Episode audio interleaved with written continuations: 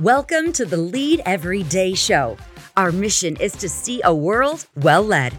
And our strategy to get there? To empower leaders like you to lead every day. So let's get to work. Welcome to the Lead Everyday Show. I'm Randy Gravitt. And I'm Mark Miller.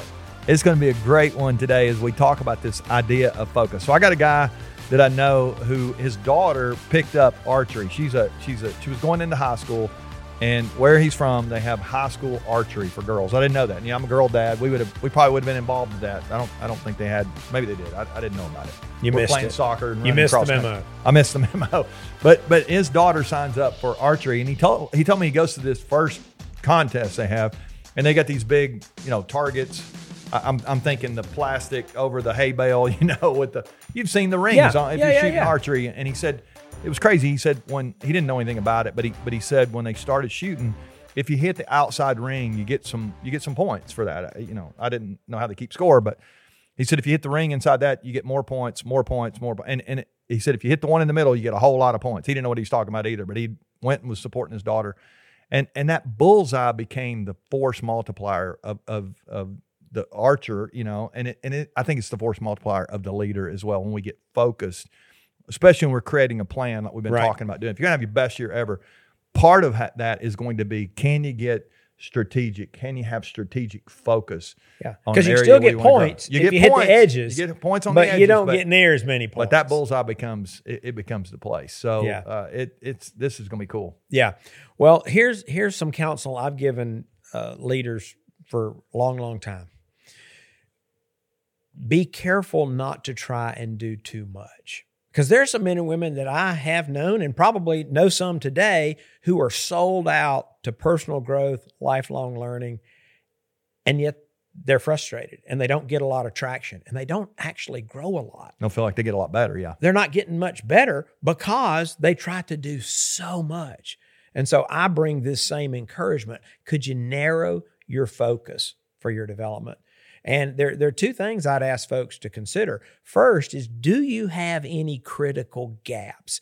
Uh, we told a story a couple of episodes back about the, the young man who was a consultant and he wanted to learn Spanish, Yeah. but he was having trouble consulting, which was his core responsibility. So we we built a plan to help him improve his consulting.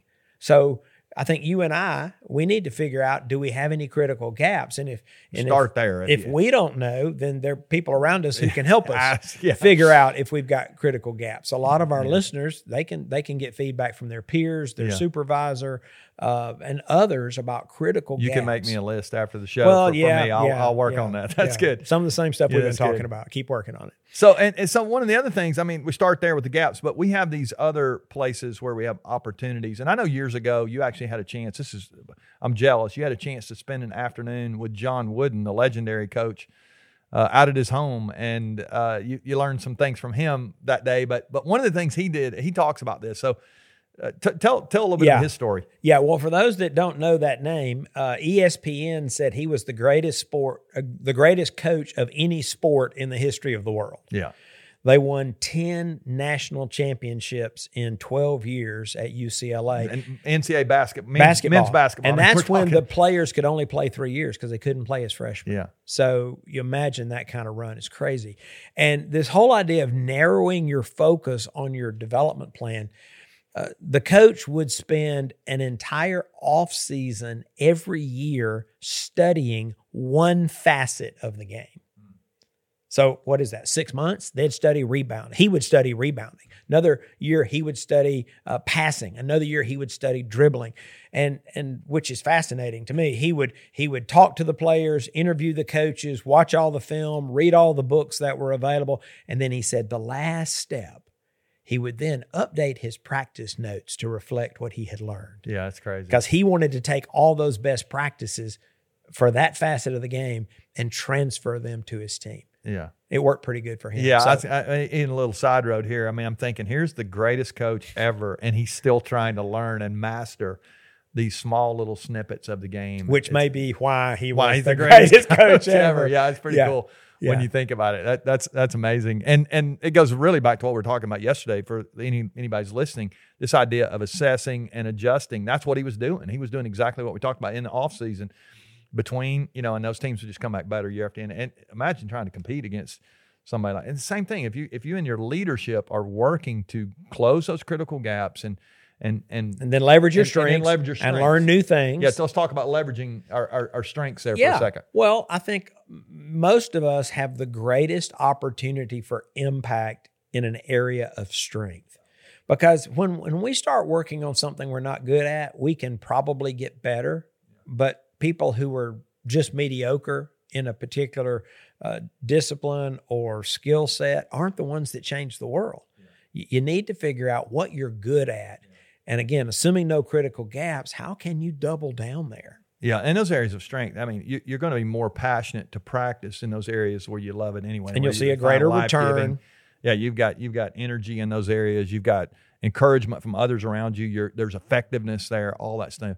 It's it's a huge opportunity there for us. So this this idea of focus is important. And when I think about this, um, th- this this uh, idea of of focus and and go back to our bullseye it reminds me there's an old um, if you're a bible reader i know i know you and i both like to read the bible there's a there's an old word in the bible uh, or i say an old word there's a word in the bible the word sin it actually it comes from a greek word uh, which I think the word is hamartia. It's H A M A T. I, I- don't, I, I don't, I can't spell I it, but can't I, I know the word. yeah. But here's what it means. It means to miss the mark. It's actually an archery word, and and and it makes sense if you if you think about sin in the Bible. It's like we didn't do what we're supposed to, or we did something we weren't supposed to. Like we get. I think sometimes it's leadership sin to not have a plan, to not have a.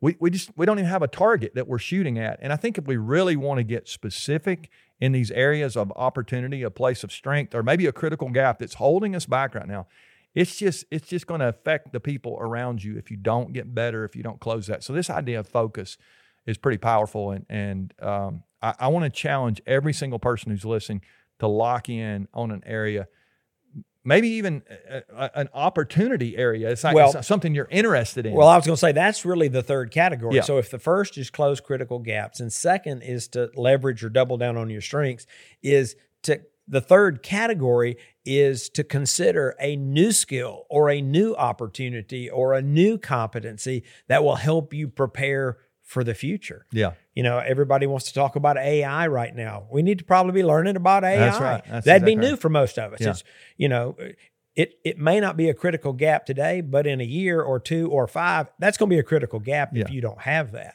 But right now, it might just be an opportunity for growth. Yeah, and and even even topics that you're interested in or people you're. I mean, I remember a few years ago, I I, I had a year that I was trying to learn more about Lincoln, Abraham Lincoln. I spent a whole year reading some of his books and some of his writings and what other people had, had written about him. And so AI is an opportunity in the future. Lincoln in the past. I mean, you get you can pick all kind of places, but if you get focused on your learning, who knows? You might even be uh, the the the leader. Like John Wooden was a coach. You might be the best leader that you can be if you if you focus on that. And I, I can tell you that you will never regret becoming strategic about your growth. Sporadic, you'll get some points for that. If you read a book or your boss gives you a quote or your wife reminds you of something, your husband says something, you get you do get some points, but you get you get bullseye points when you get really focused and you hit that target. It can become so powerful. All right, we're gonna we're gonna continue the conversation. We're actually gonna jump into the to, the actual plan tomorrow. We're gonna begin to to craft that, and I can't wait to share some of that with you. I hope you'll join us as we continue to work and work on this idea of having our best year ever. There's some things that we can do. It's a choice that we make. If you will continue to focus your life, your your impact is going to go to the next level this next year. Remember, the best leaders lead every day.